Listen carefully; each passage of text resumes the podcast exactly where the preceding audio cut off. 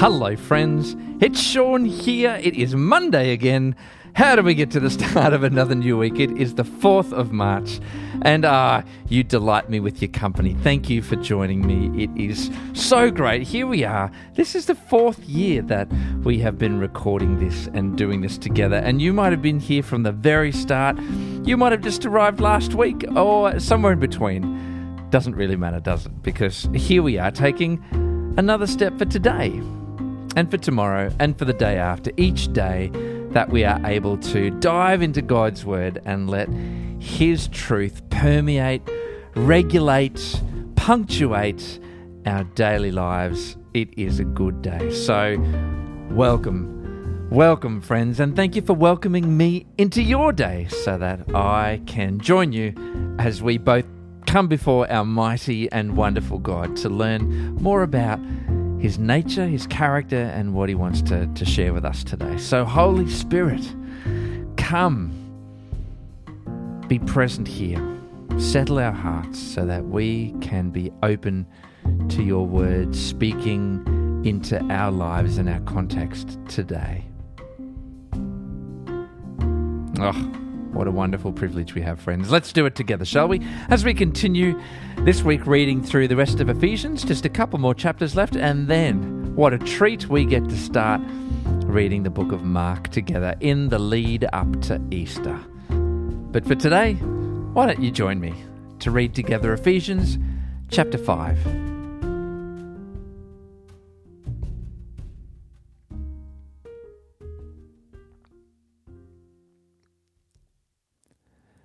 Imitate God, therefore, in everything you do, because you are His dear children. Live a life filled with love, following the example of Christ. He loved us and offered Himself as a sacrifice for us, a pleasing aroma to God. Let there be no sexual immorality, impurity, or greed among you. Such sins have no place among God's people.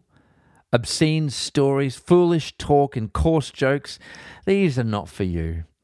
Instead, let there be thankfulness to God.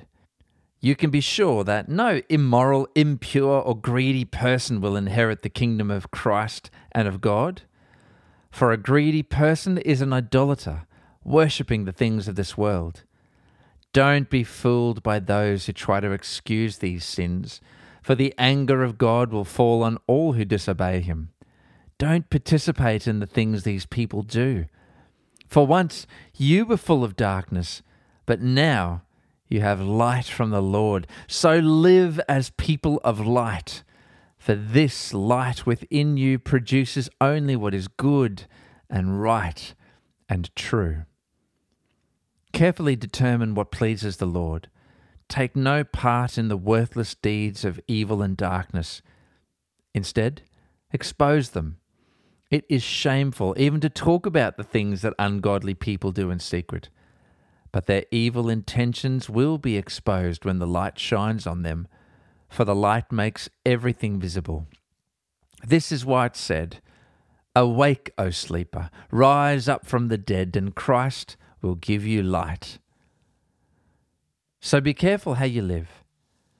Don't live like fools, but like those who are wise. Make the most of every opportunity in these evil days. Don't act thoughtlessly, but understand what the Lord wants you to do.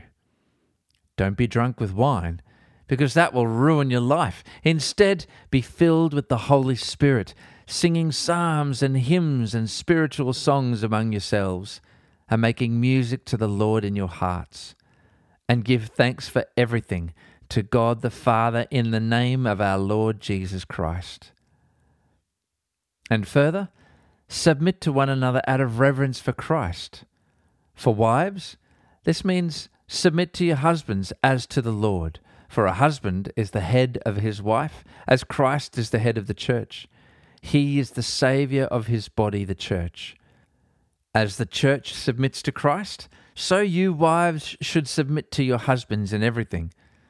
For husbands, this means love your wives just as Christ loved the church. He gave up his life for her to make her holy and clean, washed by the cleansing of God's word. He did this to present her to himself as a glorious church without a spot or wrinkle or any other blemish. Instead, she will be holy and without fault. In the same way, husbands ought to love their wives as they love their own bodies. For a man who loves his wife actually shows love for himself.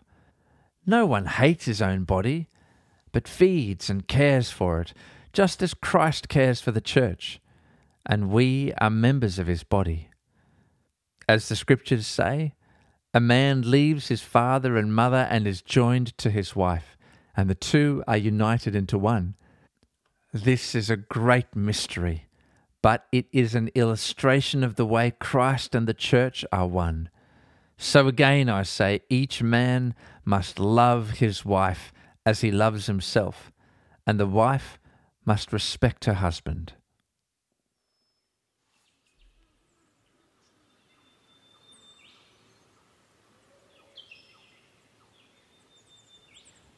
Oh, Jesus, you call us to be children of the light, to live as though in the light. And although that is what our hearts desire, you know we mess up. You know we struggle. You know we are broken, sinful people. Yet still, despite our fallen nature, despite the sins that we commit every single day, through everything you did on the cross for us, Jesus, you present us holy and blameless before God.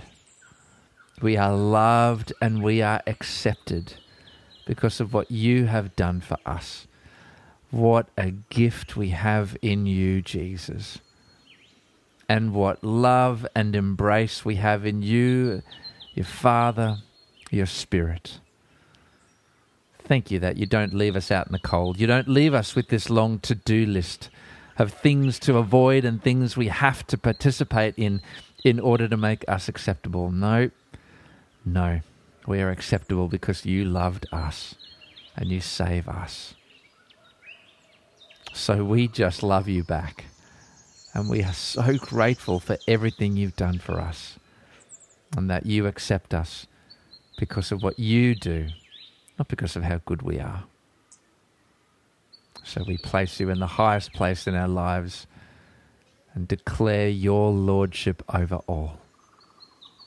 And it's in your name that we pray, Jesus. Amen.